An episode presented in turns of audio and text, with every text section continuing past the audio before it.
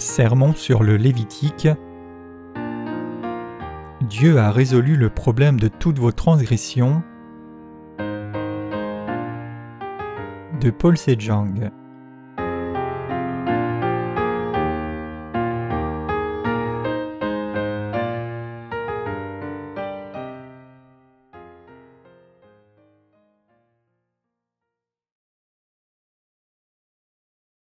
Qu'est-ce que le vrai évangile? Lévitique 1 versets 1 à 9 L'Éternel appela Moïse de la tente d'assignation, il lui parla et dit Parle aux enfants d'Israël et dis-leur Lorsque quelqu'un d'entre vous fera une offrande à l'Éternel, il offrira du bétail, du gros ou du menu bétail.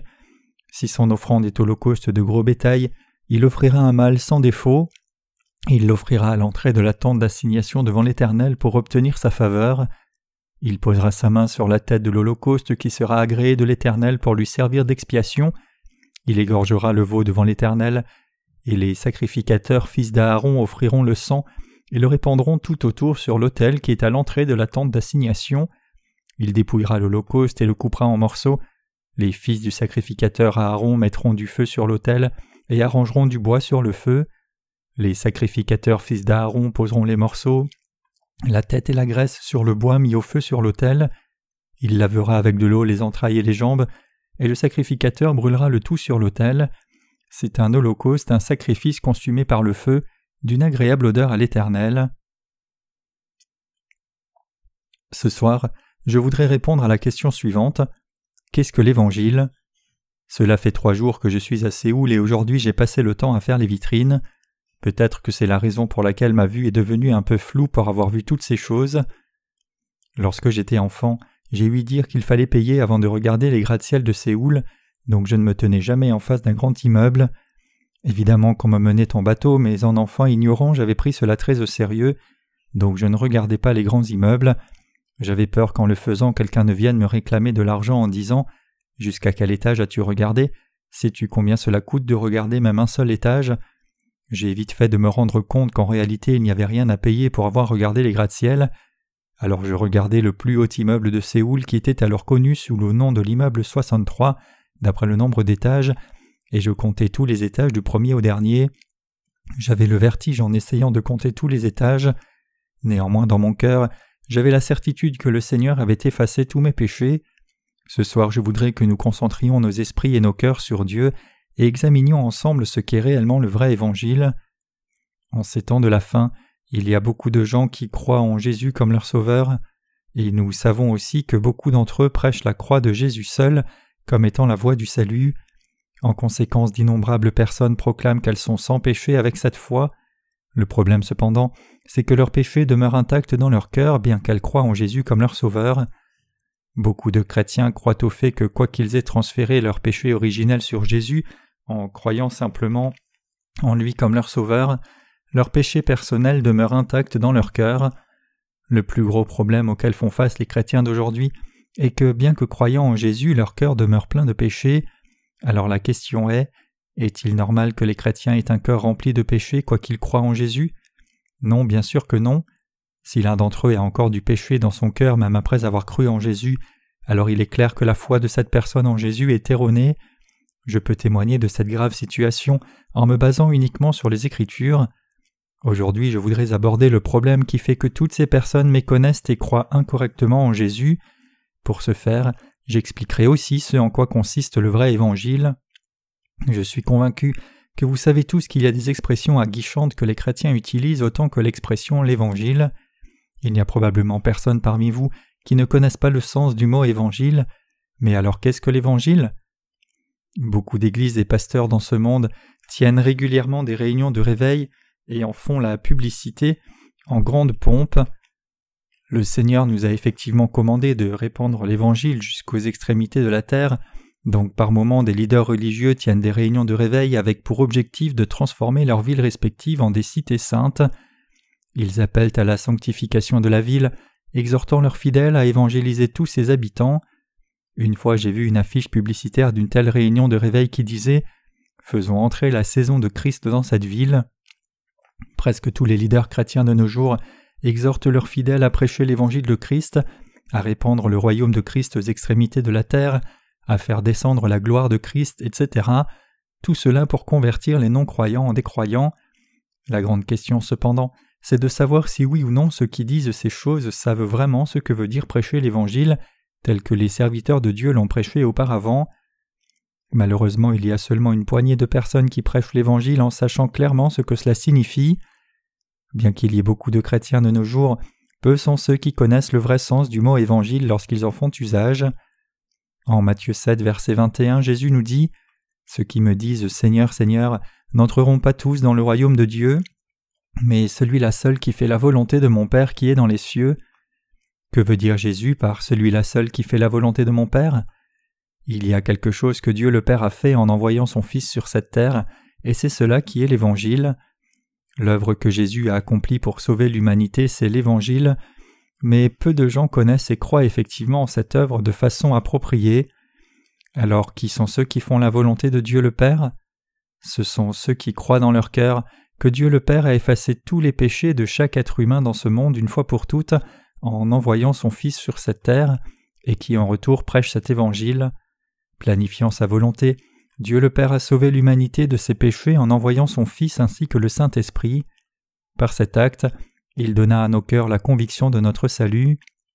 Celui qui croit et répand ce salut est celui qui fait la volonté de Dieu le Père. La volonté de Dieu, c'est que les êtres humains croient en Jésus comme leur Sauveur et que leur cœur soit débarrassé de tout péché. Malheureusement, plusieurs personnes ignorent ce fait. Il est donc extrêmement important pour nous de comprendre d'abord le sens étymologique du vrai évangile. Le mot grec évangile est évangélion. Ce mot signifie bonne nouvelle. Il est étroitement lié au mot dynamis qui signifie dynamite.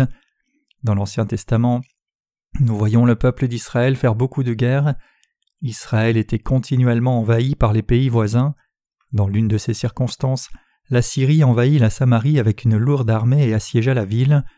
Voyant la puissance de l'armée syrienne, les Israélites n'osèrent guère sortir à la rencontre de l'armée syrienne sur un terrain libre. Au lieu de cela, ils furent contraints de rester dans la ville, commencèrent à manquer de nourriture et trembler de peur. La situation au sein de la ville devenait désespérante jour après jour, et finalement il y eut une grande famine. Encerclés par l'armée syrienne, ils étaient à court de provisions à moins que cette armée se retire, il était impossible aux gens de la ville de se réapprovisionner. Dans 2 Rois 6 versets 23 à 44 et 7 versets 1 à 20 dans l'Ancien Testament, nous lisons l'histoire des quatre lépreux qui se trouvaient à l'entrée de la Samarie. Même avec l'éclatement de la guerre dans leur patrie, ces lépreux ne pouvaient pas rentrer dans la ville pour se protéger. Ils étaient des mendiants chassés hors de la ville et se nourrissant des restes jetés dehors. Ces quatre lépreux quoique coupés du reste de leurs compatriotes et à travers cette guerre, étaient aussi visités par la famine. Étant complètement à court de nourriture, ils pensaient qu'il était inutile pour eux de rester là où ils étaient, puisqu'ils allaient tous mourir de faim de toutes les façons. Donc, sachant qu'ils allaient mourir soit de la faim ou des mains des Syriens, ils décidèrent de se rendre à l'armée syrienne et tenter leur chance. Ils se rendirent prudemment au camp des Syriens, espérant qu'on leur laisserait la vie sauve et qu'ils auraient au moins de quoi manger. Cependant, à leur arrivée dans le camp ennemi, ils se rendirent compte que les Syriens avaient tous fui. Alors les lépreux rentrèrent dans le camp et prirent soin de remplir d'abord leurs estomacs, mais ils se rendirent rapidement compte que s'ils ne se dépêchaient pas de retourner porter cette bonne nouvelle en Samarie, ils seraient punis. Alors ils s'en retournèrent donner la bonne nouvelle en Samarie. Les gens au sein de la ville qui mouraient de faim et tremblaient de peur à cause de l'encerclement de l'ennemi, et ne sachant pas quand ils allaient mourir, étaient remplis de joie d'entendre la bonne nouvelle apportée par les lépreux, et entendant cette nouvelle, ils sortirent et prirent dans leurs mains tout ce que les Syriens avaient laissé derrière eux en fuyant, et la famine prit fin. Voici l'Évangile, la bonne nouvelle et la dynamite dont parle la Bible. Tous ceux qui vivent sur cette terre ont des péchés dans leur cœur et font face à une mort certaine pour ces péchés. Pourtant, en envoyant son Fils sur cette terre, Dieu a effacé tous les péchés des gens avec l'évangile de l'eau et de l'esprit. Donc, comment cela peut-il être quelque chose d'autre sinon la bonne nouvelle? C'est pourquoi l'Évangile est appelé la bonne nouvelle. La puissance de l'Évangile est comme la dynamite. En tant qu'être humain, nous sommes tous des pécheurs aux yeux de Dieu et donc nous méritons tous d'être jetés en enfer pour subir la condamnation pour nos péchés. Cependant Dieu le Père a effacé toutes nos iniquités, chacune d'entre elles, en envoyant son Fils sur cette terre. C'est cela l'Évangile et la bonne nouvelle. Avec la forte armée syrienne qui assiégeait la Samarie, tout le monde dans cette ville mourait de faim, mais Dieu fit entendre un bruit provenant de la grande armée céleste aux Syriens qui furent extrêmement effrayés en entendant cela, et submergés par cette peur, ils s'enfuirent. Tout cela était l'œuvre de Dieu, car la Bible dit Aux hommes cela est impossible, mais à Dieu tout est possible. Matthieu 19, verset 26. Dieu fit entendre le bruit assourdissant de l'armée céleste sur le champ de bataille. Il fit entendre aux Syriens le bruit de la grande armée céleste avec des chars et des chevaux, provoquant en eux une si grande peur qu'ils s'enfuirent d'eux-mêmes, laissant tout derrière eux. Lorsque les Syriens entendirent le bruit des nombreux chars et chevaux s'approcher, c'était si fort qu'ils se sont dit Israël doit s'être allié à d'autres pays pour nous attaquer, donc ils ont tôt fait de fuir pour sauver leur vie, abandonnant toutes leurs affaires derrière eux dans le camp. À ce moment, les Samaritains mouraient de faim, mais grâce à l'œuvre exceptionnelle de Dieu, ils se revêtirent de sa grâce de nouvelle vie pour vivre de nouveau. Comment cela est-il arrivé? Cela est arrivé par le bruit stupéfiant de Dieu. Dieu provoqua une si grande peur chez les Syriens en entendant ce bruit qu'ils abandonnèrent leur siège et s'enfuirent dans leur pays. Grâce à Dieu, les Samaritains ont gagné la guerre sans livrer une seule bataille. Tout cela était l'œuvre de Dieu, et la victoire dans cette guerre était une bénédiction pour les gens qui vivaient en Samarie. Ils avaient tous été sauvés de la mort, de la famine, de la misère et de la malédiction qui les ravageait. Cela n'est rien d'autre que l'Évangile. Qu'est-ce que l'Évangile? En grec, cela signifie dynamite. L'Évangile a un pouvoir explosif tel une dynamite qui peut faire exploser tout un bâtiment pour ne laisser que des débris. Voici comment l'Évangile est puissant. Certains parmi vous pourraient penser Qui ne connaît pas l'utilité de la dynamite? Qu'y a-t-il de nouveau ici? Tu n'es pas le seul à savoir cela, moi aussi je le sais. Mais il y a un objectif que je veux atteindre en parlant de dynamite. Ce que je vais dire, c'est que bien qu'il y ait d'innombrables personnes dans ce monde qui commettent des péchés sans fin, lorsque Jésus est venu sur cette terre, il a effacé tous ses péchés du monde en étant baptisé par Jean-Baptiste et versant son sang à la croix. Le problème est que malgré ce fait, beaucoup de personnes ont encore du péché dans leur cœur quoiqu'ils croient en Jésus. À quoi ce problème fait-il allusion? Cela montre que beaucoup de chrétiens ne connaissent pas l'évangile de puissance de l'eau et de l'esprit, quoiqu'ils professent croire en Jésus comme leur sauveur. Ce qui est le plus tragique dans cette situation, c'est que même si le mot évangile est suffisamment entendu de nos jours, peu sont ceux qui connaissent son vrai sens. Le sermon d'aujourd'hui est centré sur l'explication du vrai sens de l'évangile. S'il y a des péchés dans votre cœur, quoique vous prétendiez croire en Jésus comme votre sauveur, alors cela signifie que l'évangile auquel vous croyez n'est pas l'évangile de l'eau et de l'esprit donné par Dieu. La Bible est composée du Nouveau et de l'Ancien Testament, et c'est l'instrument de mesure de notre salut. Elle est à la base de notre rémission des péchés. En d'autres termes, ce dont la Bible parle comme étant ce qui nous a sauvés de nos péchés est la base de notre salut. Toute l'œuvre du salut que Dieu a accomplie pour nous délivrer de nos péchés est consignée dans sa parole, c'est-à-dire la Bible, et donc nous pouvons découvrir comment notre salut a été accompli en ayant recours à la Bible. Examinons alors les Écritures pas à pas attentivement. J'ai une histoire drôle à vous raconter, donc avant que nous entrions dans le vif du sujet, permettez-moi de prendre quelques minutes pour vous la raconter.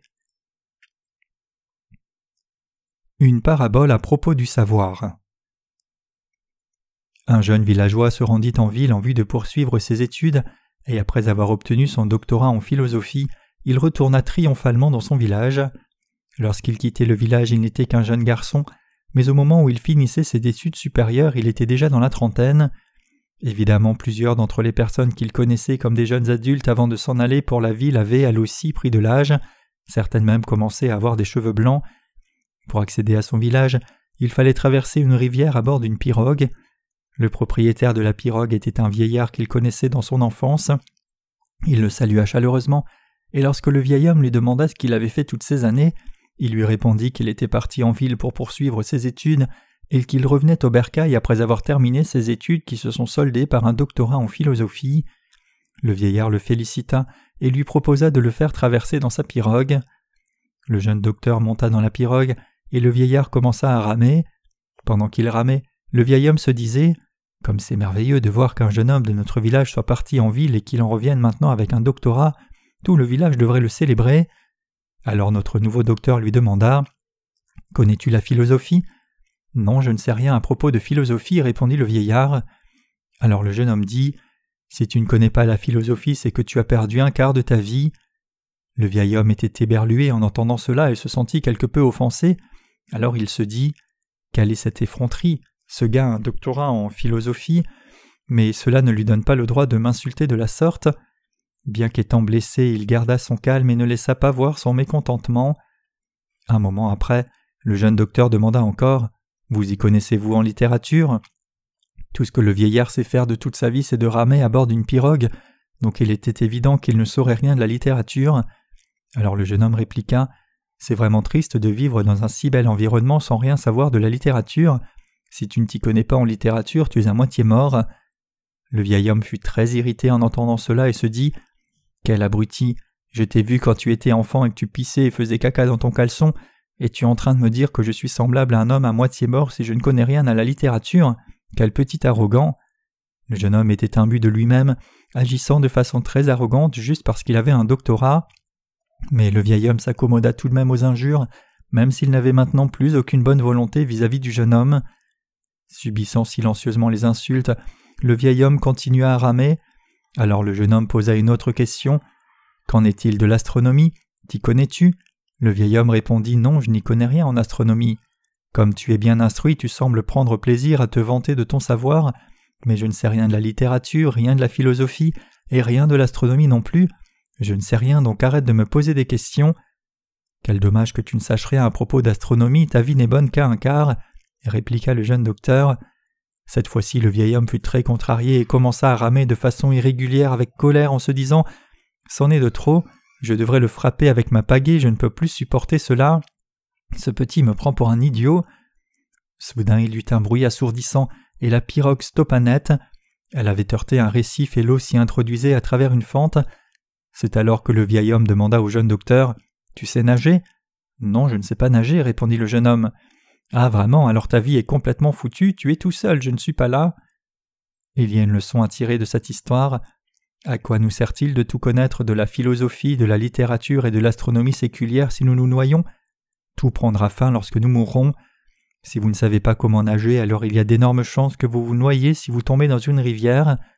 Peu importe votre connaissance en philosophie, littérature et astronomie, à quoi vous servira-t-elle au moment où vous devrez traverser une rivière?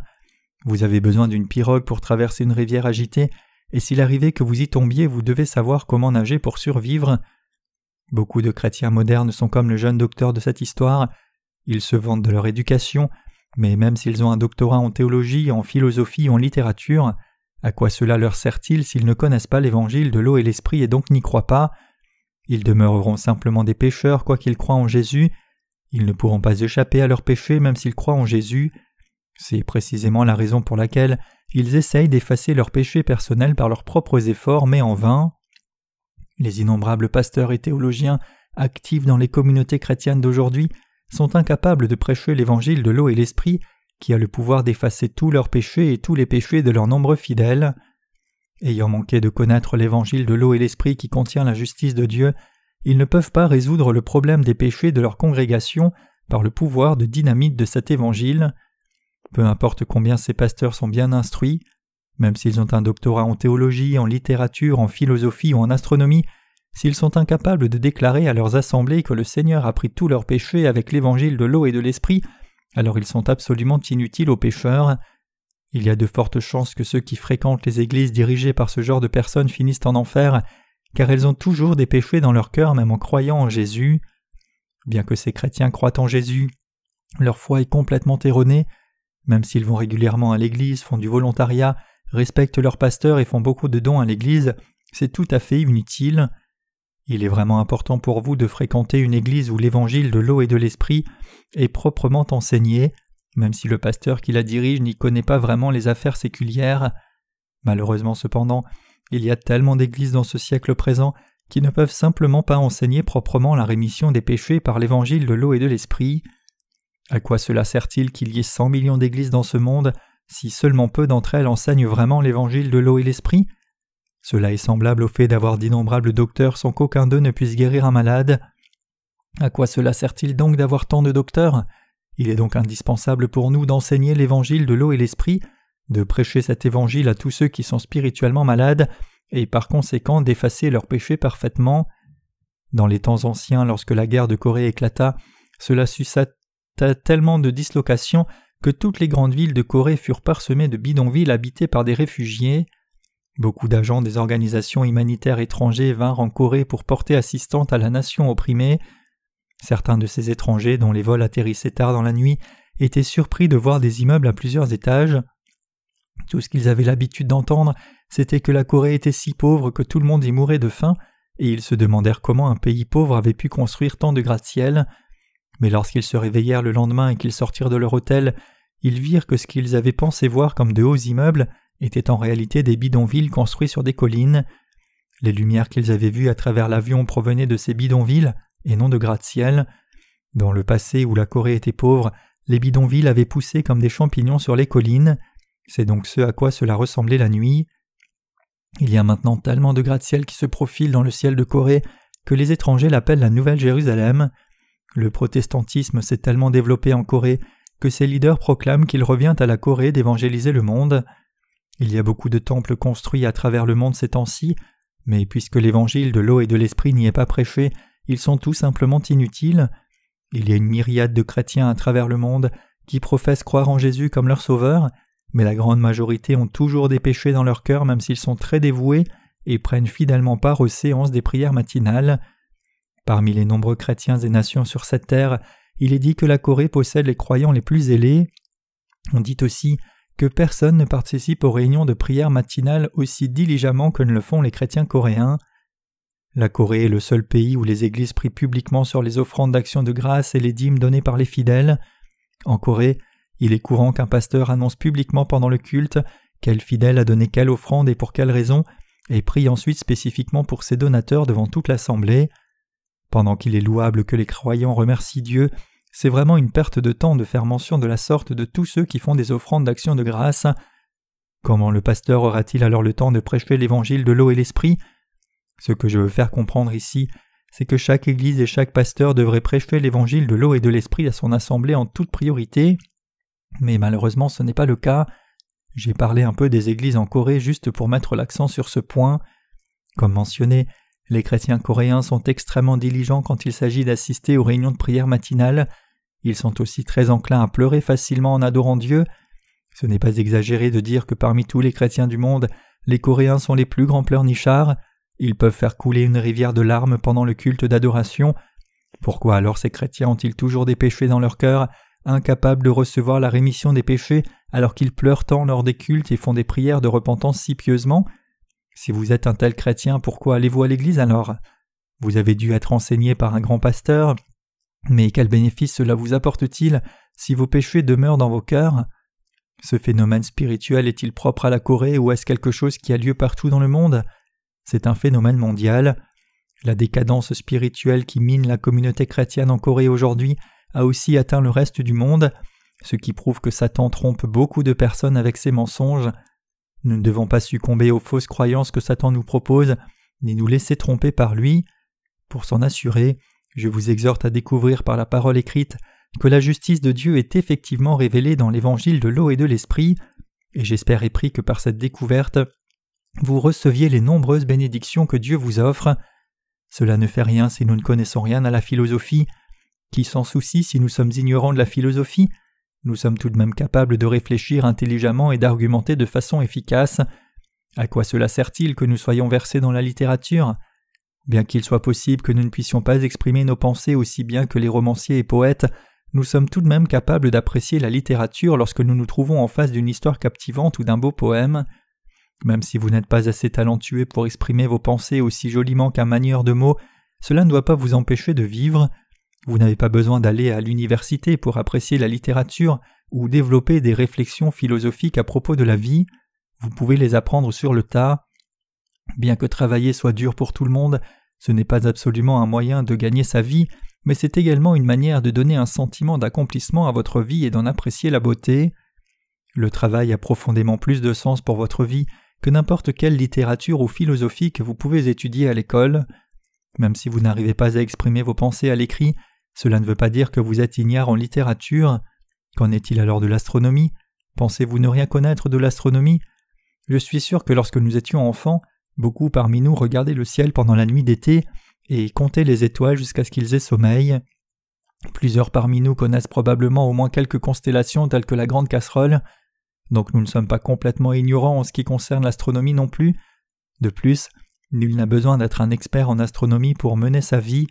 Après tout, le jeune docteur dont je vous ai parlé, après s'être vanté si pompeusement de sa connaissance et avoir insulté le vieil homme par son ignorance, s'est rendu compte que la littérature et la philosophie n'étaient d'aucune utilité lorsque la pirogue coulait et qu'il était sur le point de se noyer.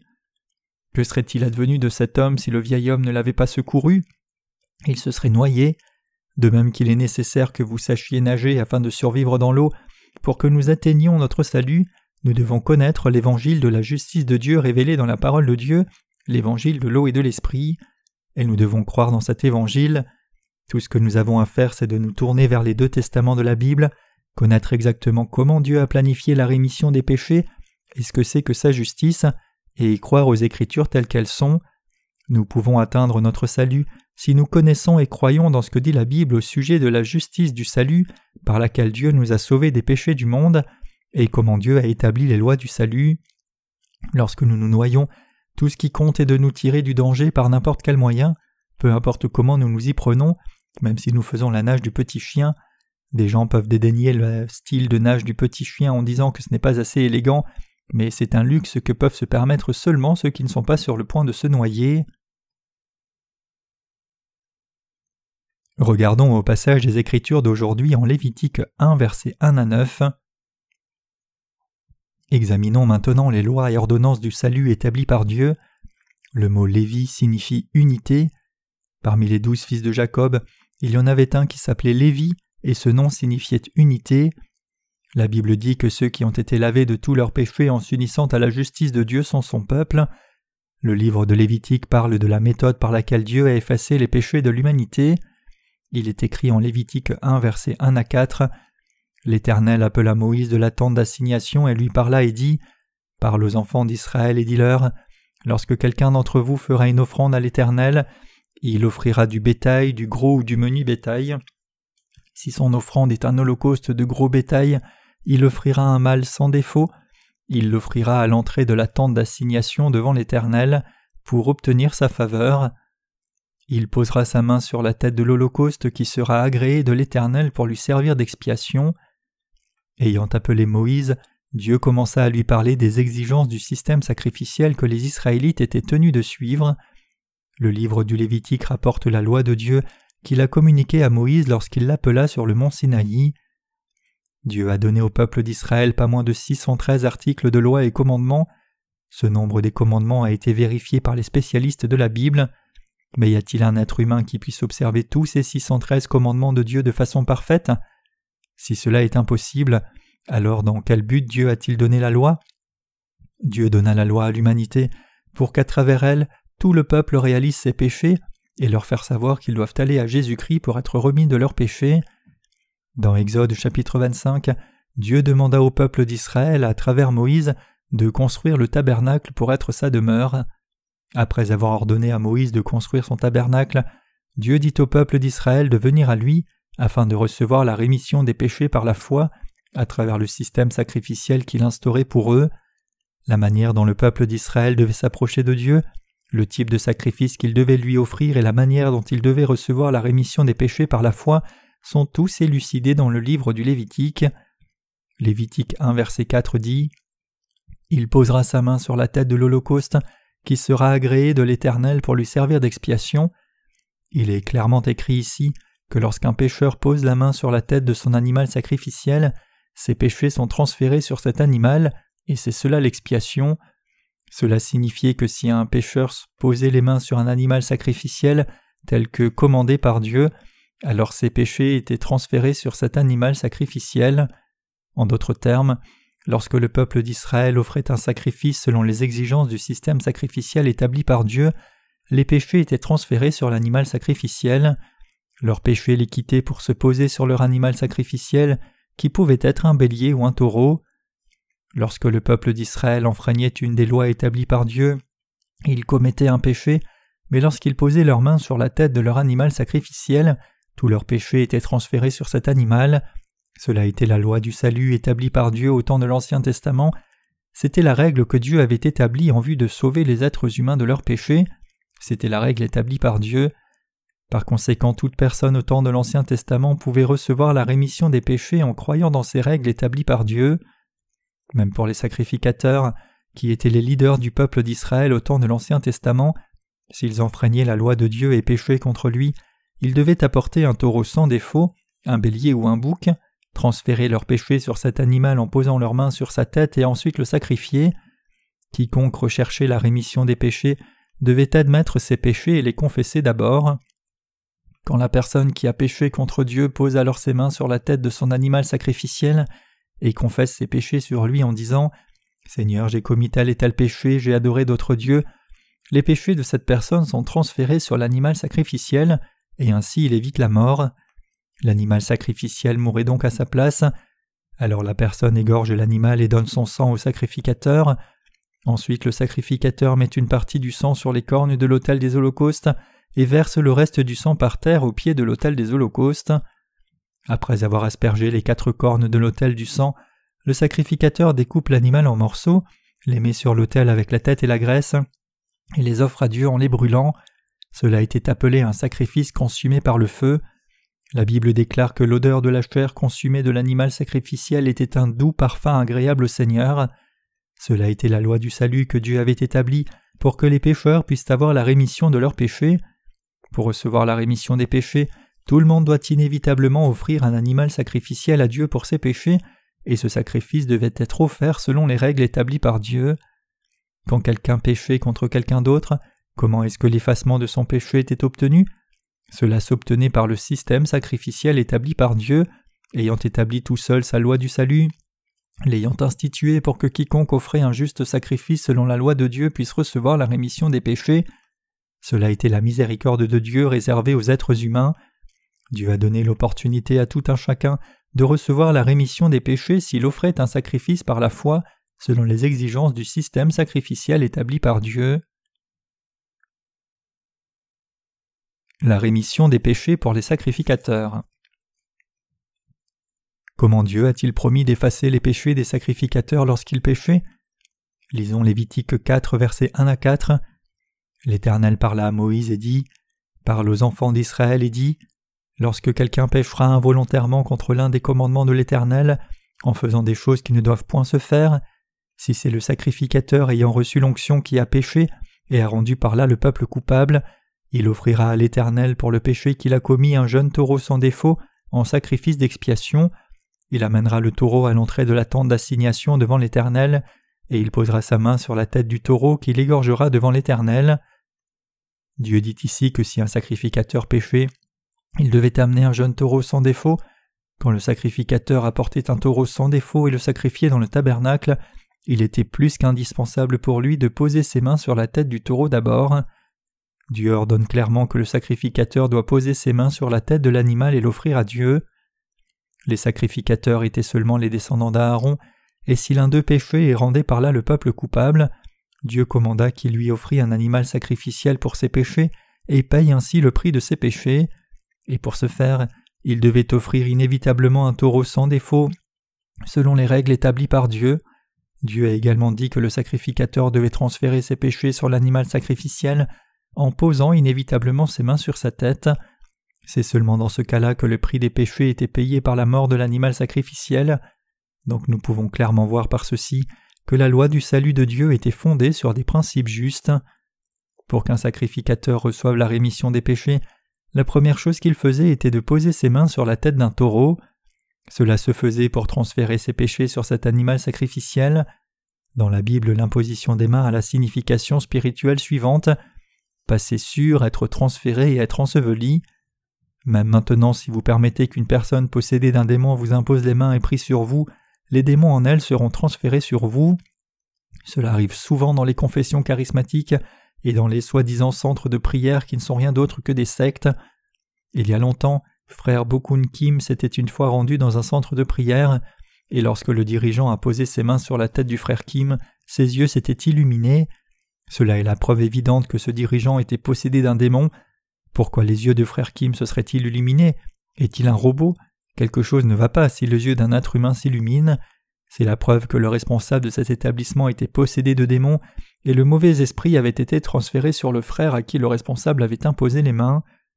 Pour qu'un sacrificateur soit sauvé de ses péchés, il devait d'abord apporter un animal sacrificiel sans défaut, tel qu'institué par Dieu, et ensuite lui transférer ses péchés en posant ses mains sur sa tête.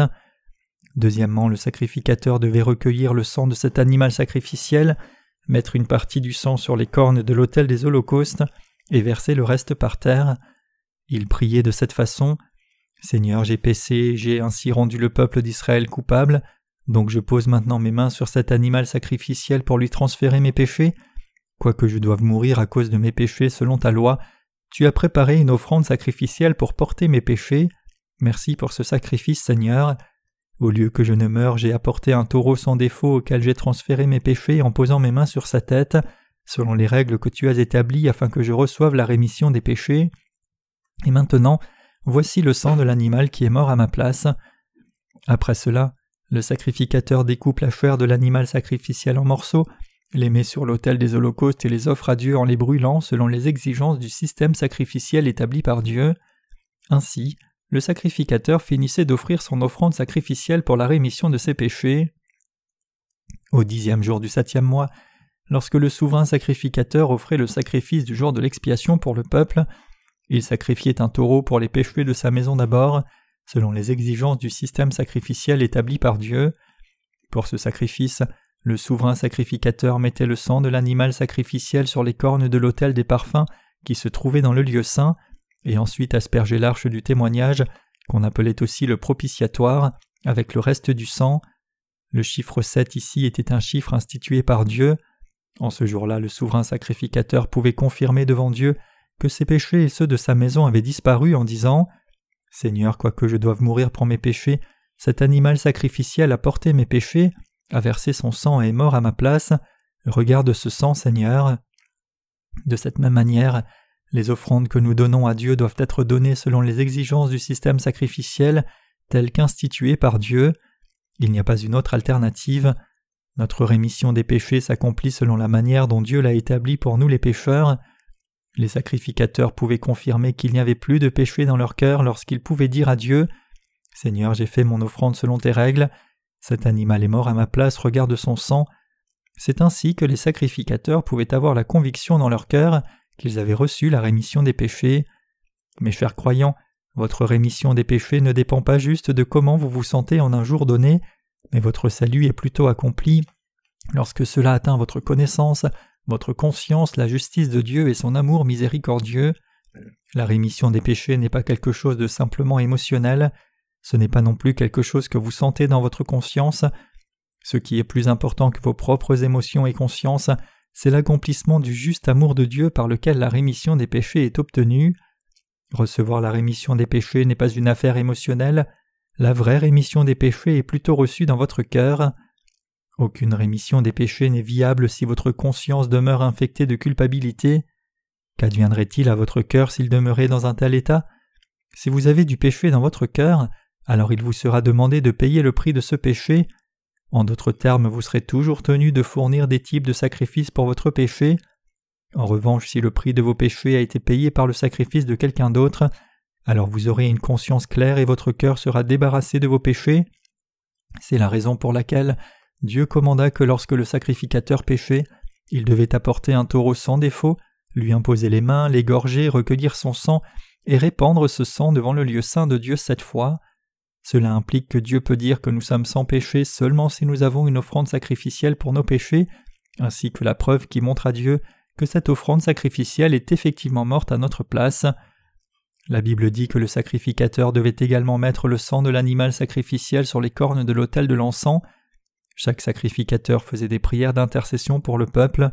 Il est écrit Le sacrificateur mettra du sang sur les cornes de l'autel des parfums odoriférants qui est devant l'Éternel dans la tente d'assignation, et il répandra le sang au pied de l'autel des holocaustes qui est à l'entrée de la tente d'assignation. Lévitique 4, verset 7.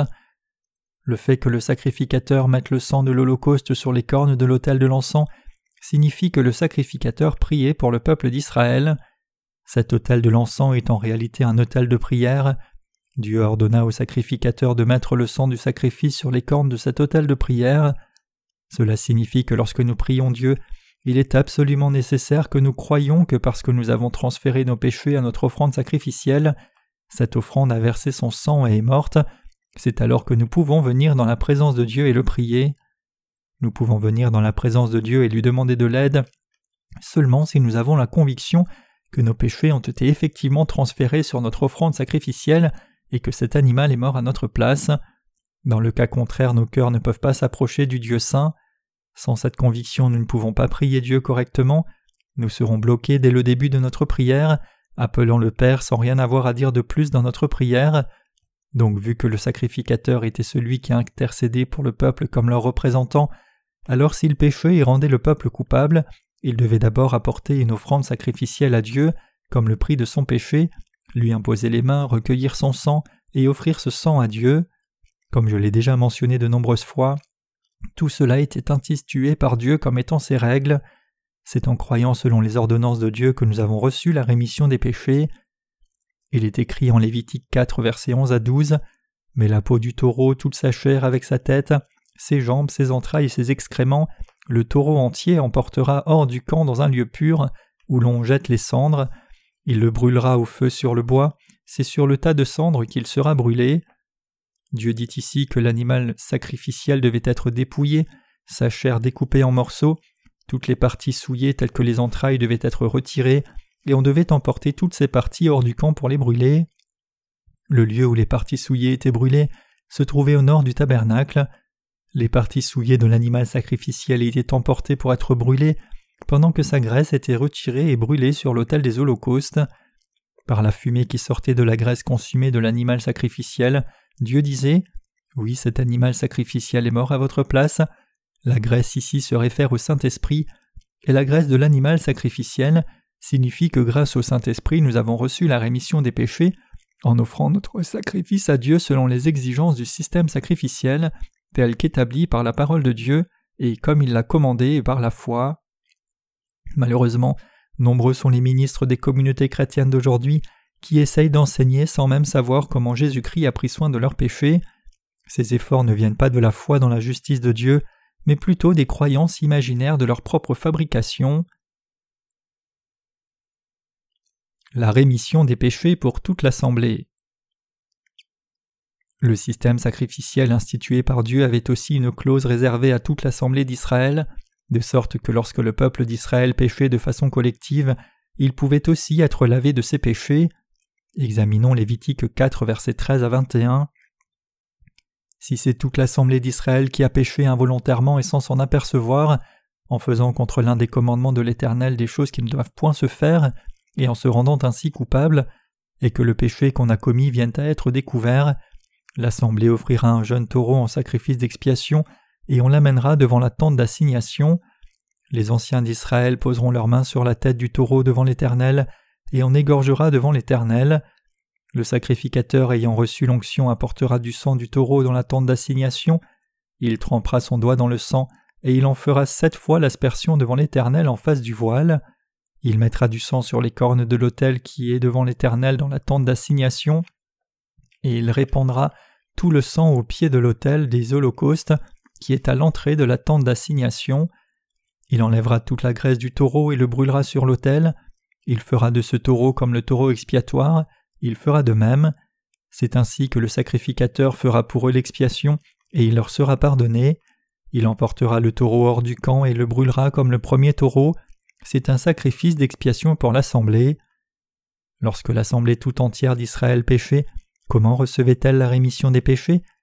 Le système sacrificiel avait aussi une clause pour les péchés collectifs, c'est-à-dire que Dieu a institué une manière spécifique pour que tout Israël puisse recevoir la rémission des péchés lorsqu'il péchait collectivement. Il est écrit ici que lorsque toute l'assemblée d'Israël péchait contre Dieu, l'assemblée devait offrir un jeune taureau pour ses péchés et amener le taureau devant la tente d'assignation. Les anciens de l'assemblée devaient poser leurs mains sur la tête de l'animal devant le Seigneur et on devait ensuite tuer le taureau devant lui.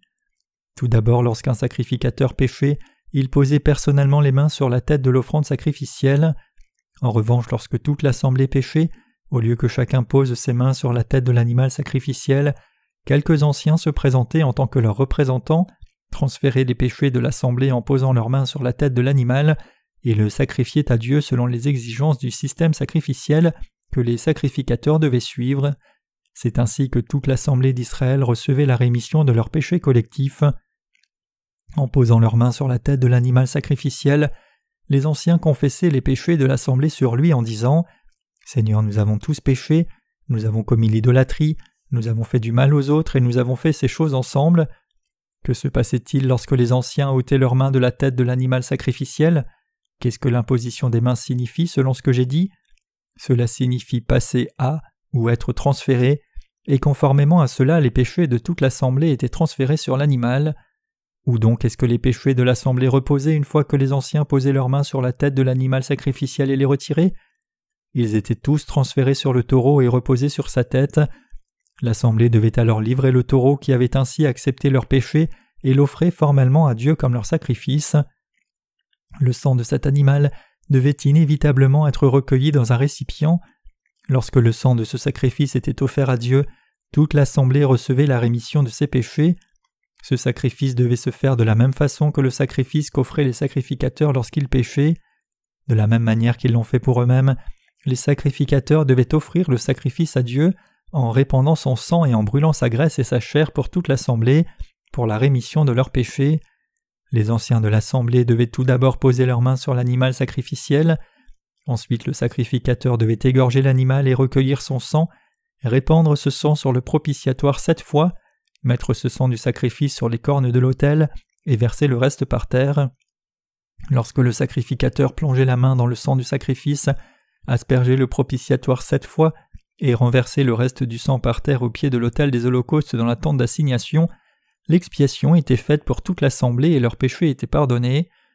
Lorsque le sacrificateur lui-même péchait, il devait lui-même poser ses mains sur l'animal sacrificiel, recueillir son sang, répandre le sang lui-même et brûler la chair du sacrifice lui-même. Le sacrificateur devait tout faire lui-même. En revanche, lorsque toute l'assemblée péchait, les anciens se chargeaient de transférer leurs péchés en posant leurs mains sur l'animal sacrificiel à leur place. Ensuite, les sacrificateurs prenaient la relève et accomplissaient le reste de la procédure. Tous les rituels sacrificiels qui suivaient étaient effectués par les sacrificateurs recueillir le sang de l'animal, asperger le propitiatoire, le mettre sur les cornes de l'autel de l'encens, enlever les reins et la graisse et les brûler sur l'autel des holocaustes. Lorsque le sacrificateur effectuait ainsi le sacrifice pour le compte de l'assemblée, l'assemblée recevait la rémission des péchés par la foi. La rémission des péchés pour les chefs. Le système sacrificiel avait une autre clause destinée aux chefs leur permettant de recevoir la rémission des péchés. Il est écrit en Lévitique 4, versets 22 à 24 Si c'est un chef qui a péché, en faisant involontairement contre l'un des commandements de l'Éternel son Dieu des choses qui ne doivent point se faire, et se rendant ainsi coupable, et qu'il vienne à découvrir le péché commis, il offrira en sacrifice un bouc mâle sans défaut. Il posera sa main sur la tête du bouc, qui l'égorgera dans le lieu où l'on égorge les holocaustes devant l'Éternel. C'est un sacrifice d'expiation. Qui étaient les chefs La nation d'Israël était composée de douze tribus, d'après les douze fils de Jacob. Le représentant de chacune de ces tribus était un chef. La Bible dit que lorsqu'un chef péchait contre Dieu, il devait offrir un bouc mâle. Pour ce sacrifice spécial, l'animal utilisé était un bouc mâle au lieu d'un taureau. La Bible dit que lorsqu'un chef péchait, il devait poser ses mains sur la tête du bouc mâle comme il est écrit.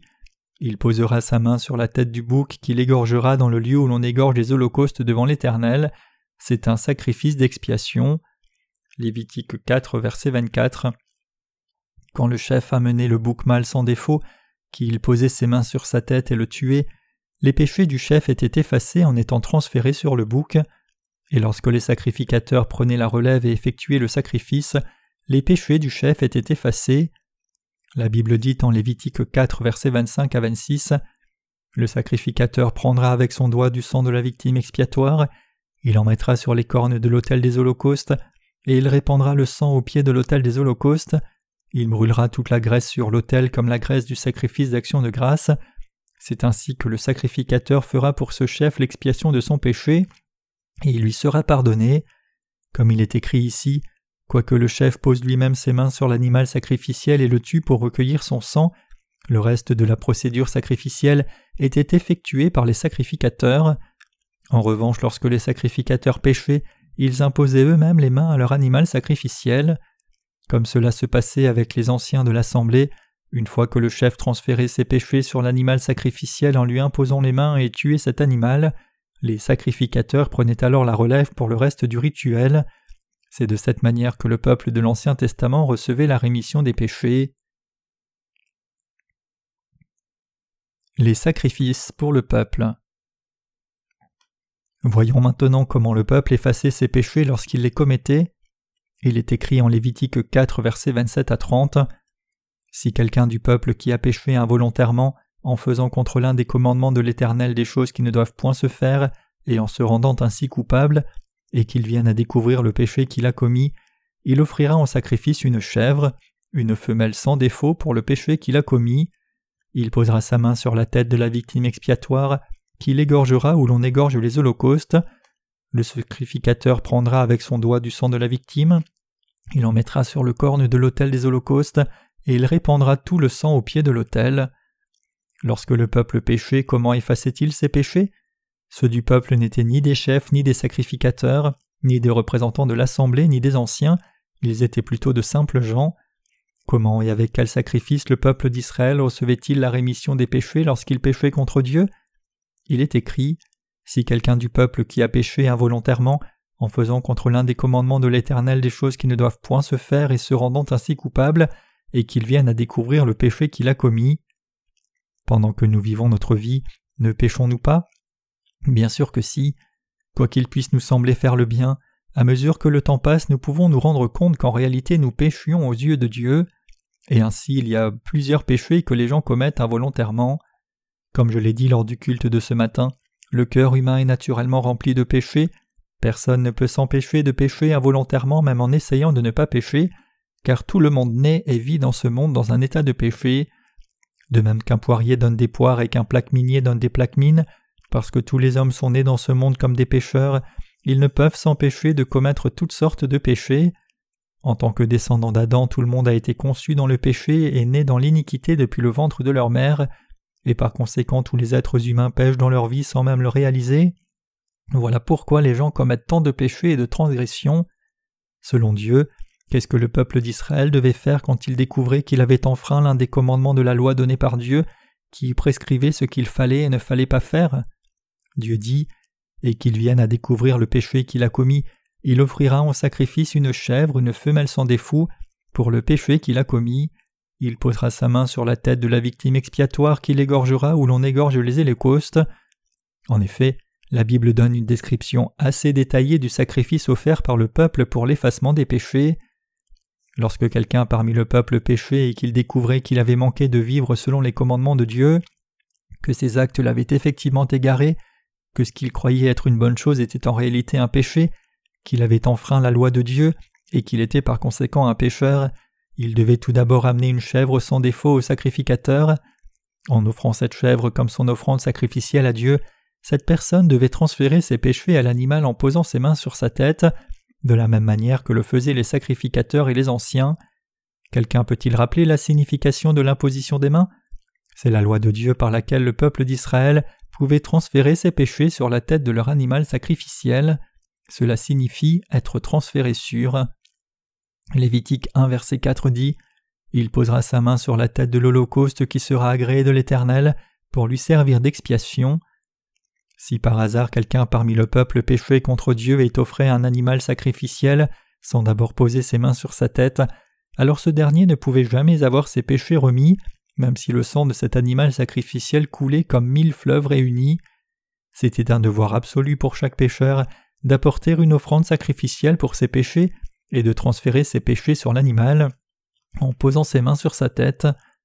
Avant de livrer l'animal sacrificiel au sacrificateur, il était absolument nécessaire pour le pécheur de transférer ses péchés sur cet animal sacrificiel en posant ses mains sur sa tête selon les exigences du système sacrificiel établi par Dieu. Les sacrificateurs devaient ensuite recueillir le sang de cet animal sacrificiel et effectuer le reste des rituels, et c'est alors seulement que le pécheur pouvait recevoir la rémission des péchés qui vient de Dieu et retourner à la maison le cœur en paix. L'imposition des mains était effectuée par le peuple lui-même, tandis que l'animal sacrificiel était tué par les prêtres sur l'autel des holocaustes.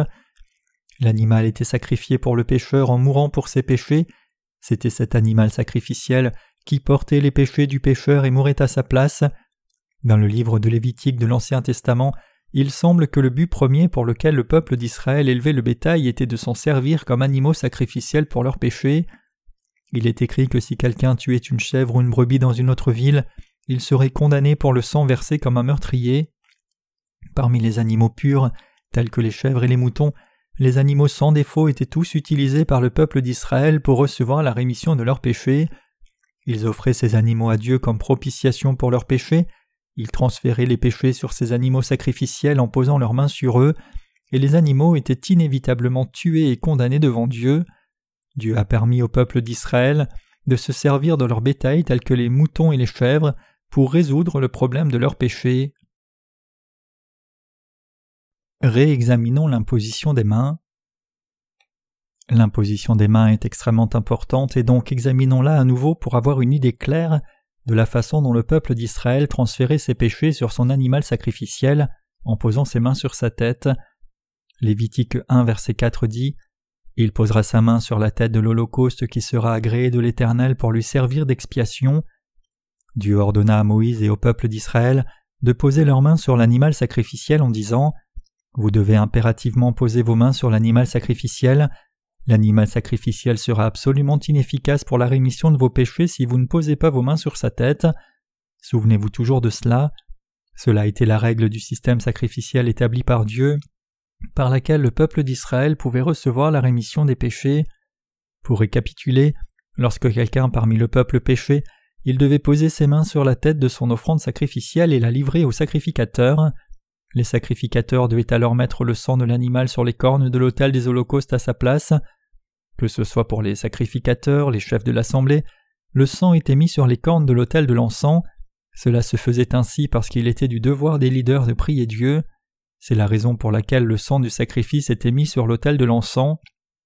Pour que ces sacrificateurs puissent prier Dieu, il était plus qu'indispensable qu'ils aient la conviction de la rémission de leurs propres péchés devant Dieu. En ce temps présent, nous sommes les vrais sacrificateurs, donc pour que nous prions notre Dieu, nous devons aussi avoir dans nos cœurs la pleine conviction que nous avons reçu la rémission des péchés. Nous pouvons prier si et seulement si nous avons et sommes convaincus, avec une conscience claire, que le problème de nos péchés a été réglé devant Dieu. Personne ne devrait dire que nos péchés ont été effacés seulement à la croix de Jésus. Pour que nos péchés soient effacés, nous devons inévitablement croire que Jean a effectivement posé ses mains sur Jésus avant qu'il ne soit condamné sur la croix. C'est alors seulement que nous sommes qualifiés pour prier Dieu sans hésiter avec une conscience claire. Dieu ordonna au souverain sacrificateur de faire l'expiation sur les cornes de l'autel de l'encens.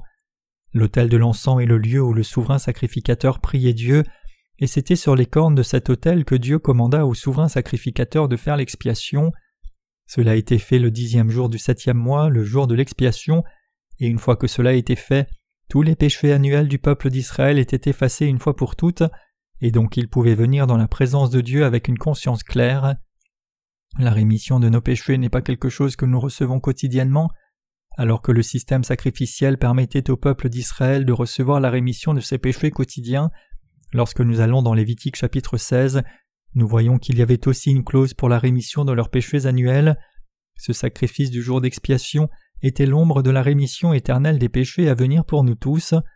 De même que le peuple d'Israël recevait la rémission de ses péchés annuels par le sacrifice du jour de l'expiation au temps de l'Ancien Testament, Jésus-Christ nous a donné un sacrifice éternel en cette ère du Nouveau Testament. De la même manière que le peuple d'Israël posait ses mains sur l'animal sacrificiel dans l'Ancien Testament, de cette même manière, Jean-Baptiste posa ses mains sur la tête de Jésus juste avant de le baptiser. C'est le principe du système sacrificiel établi par Dieu. Il est écrit en Lévitique 4, versets 30 à 31. Le sacrificateur prendra avec son doigt du sang de la victime, il en mettra sur les cornes de l'autel des holocaustes et il répandra tout le sang au pied de l'autel. Le sacrificateur ôtera toute la graisse comme on ôte la graisse du sacrifice d'action de grâce. Il la brûlera sur l'autel et elle sera d'une agréable odeur à l'Éternel. C'est ainsi que le sacrificateur fera pour cet homme l'expiation et lui sera pardonné. Lorsqu'un membre du peuple livrait son animal sacrificiel au sacrificateur après lui avoir imposé les mains, le sacrificateur le tuait, recueillait son sang et aspergeait les cornes de l'autel des holocaustes. L'autel des holocaustes est le lieu où l'animal sacrificiel était offert à Dieu en le brûlant. En d'autres termes, c'est le lieu du jugement des pécheurs. Les quatre cornes de l'autel des holocaustes. Les cornes de l'autel des holocaustes symbolisent le livre des œuvres qui apparaît dans l'Apocalypse. Le royaume des cieux possède le livre des œuvres alors que le cœur humain possède le livre de la conscience. Donc toutes les fois que vous commettez un péché, il est inévitablement inscrit dans deux lieux, c'est-à-dire un lieu étant la tablette de votre cœur et l'autre étant le livre des œuvres de Dieu. Par conséquent, la rémission des péchés doit être reçue aux deux endroits, devant Dieu et devant vous-même, c'est seulement quand vous avez la pleine conviction d'avoir fait l'expiation à ces deux endroits que vous pouvez recevoir la parfaite rémission des péchés. Si au lieu de cela vous vous dites de façon arbitraire que vous avez reçu la rémission des péchés, alors vous ne l'avez certainement pas reçue. C'est la raison pour laquelle le sacrificateur mettait le sang du sacrifice sur les cornes de l'autel des holocaustes. Apocalypse 20 verset 12 dit Et je vis les morts, les grands et les petits qui se tenaient devant le trône. Des livres furent ouverts, et un autre livre fut ouvert, celui qui est le livre de vie, et les morts furent jugés selon leurs œuvres d'après ce qui était écrit dans les livres. Lorsque nous nous tiendrons enfin devant Dieu et son trône, son trône blanc de jugement, il y aura deux livres, le livre de vie et le livre des œuvres. Ceux qui ont reçu la rémission des péchés, ceux qui sont devenus les justes par la foi alors qu'ils vivent maintenant sur cette terre, et ceux dont les cœurs sont complètement dépourvus de péché devant Dieu et dans leur conscience verront leur nom écrit dans le livre de vie. En revanche, ceux dont les cœurs demeurent remplis de péché et quoique croyant en Jésus n'ont toujours pas reçu la rémission des péchés, verront leur nom écrit dans le livre des œuvres. Tous les péchés commis par ces gens sont inscrits dans le livre des œuvres. Aucun pécheur ne peut se tenir devant Dieu et clamer être juste. Alors que ces chrétiens pécheurs prétendent être justes selon leur doctrine confessionnelle, Lorsqu'ils se tiennent devant Dieu ou le prient, ils ne peuvent jamais dire qu'ils sont justes.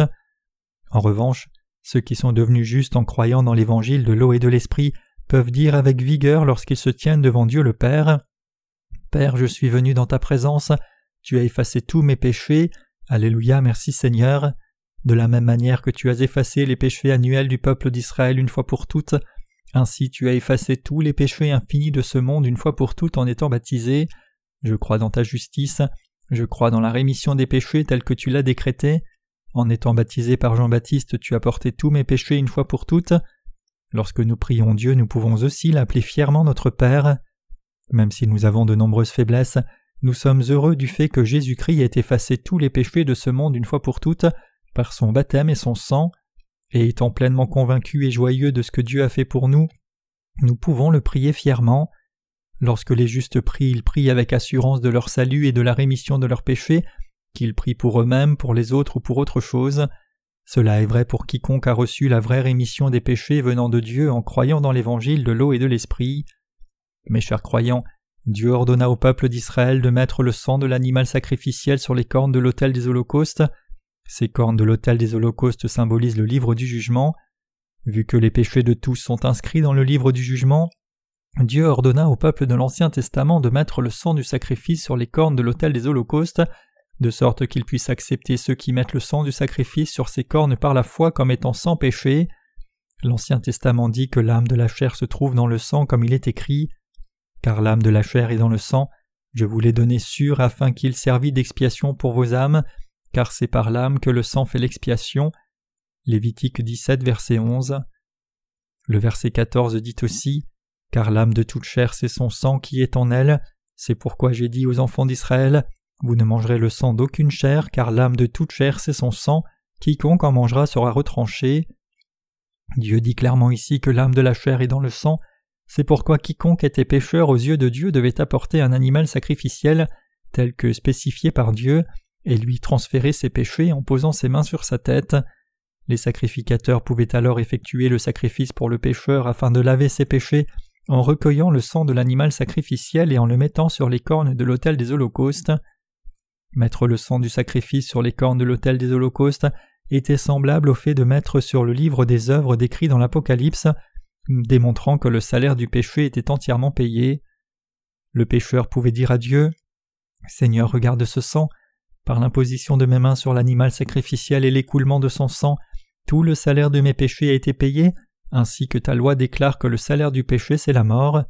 C'est pour cette raison que le sang du sacrifice était mis sur les cornes de l'autel des holocaustes pour le peuple.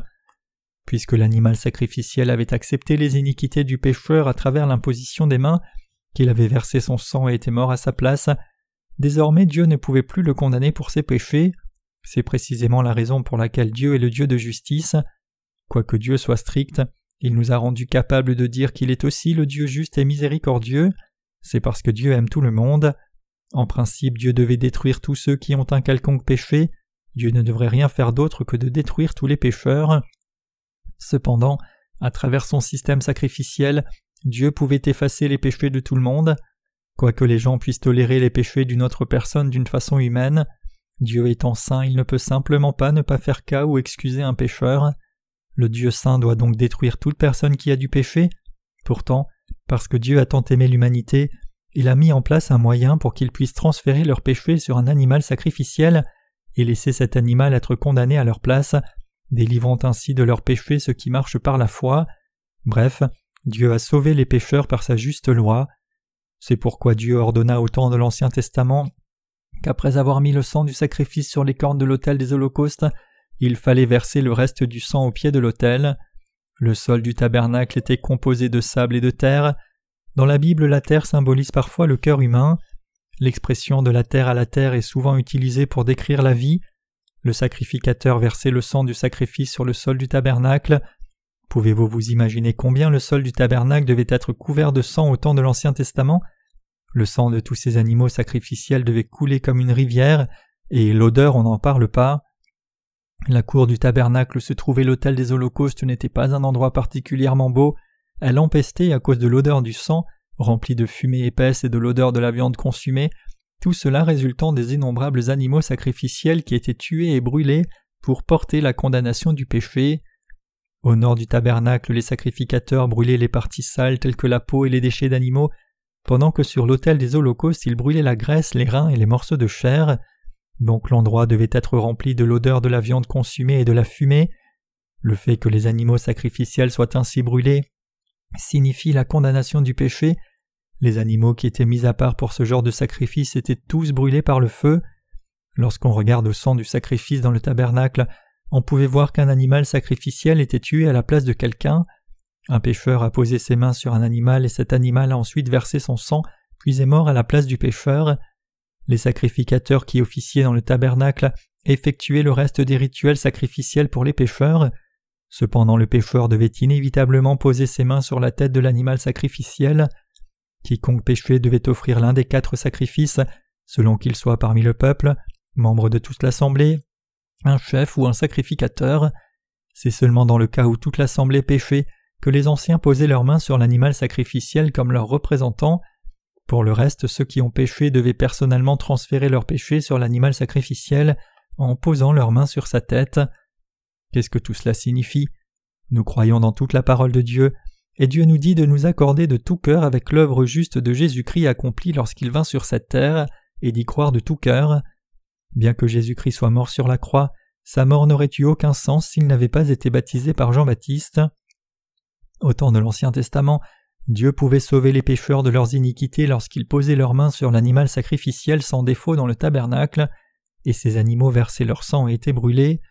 L'imposition des mains des pécheurs sur l'animal sacrificiel n'était pas en vain, donc avant que Jésus-Christ ne soit crucifié, il était impératif qu'il reçoive le baptême de Jean-Baptiste, qui équivaut à l'imposition des mains de l'Ancien Testament.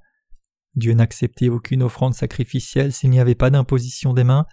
La Bible dit que Dieu acceptait l'offrande avec plaisir si et seulement si elle était accompagnée de l'imposition des mains. L'Ancien Testament dit donc que les sacrificateurs feraient l'expiation pour le pécheur et le pécheur serait en retour pardonné. Il est absolument nécessaire pour nous de nous rappeler que la condamnation du péché n'est pas faite par nous, mais elle est faite par notre souverain sacrificateur à notre place.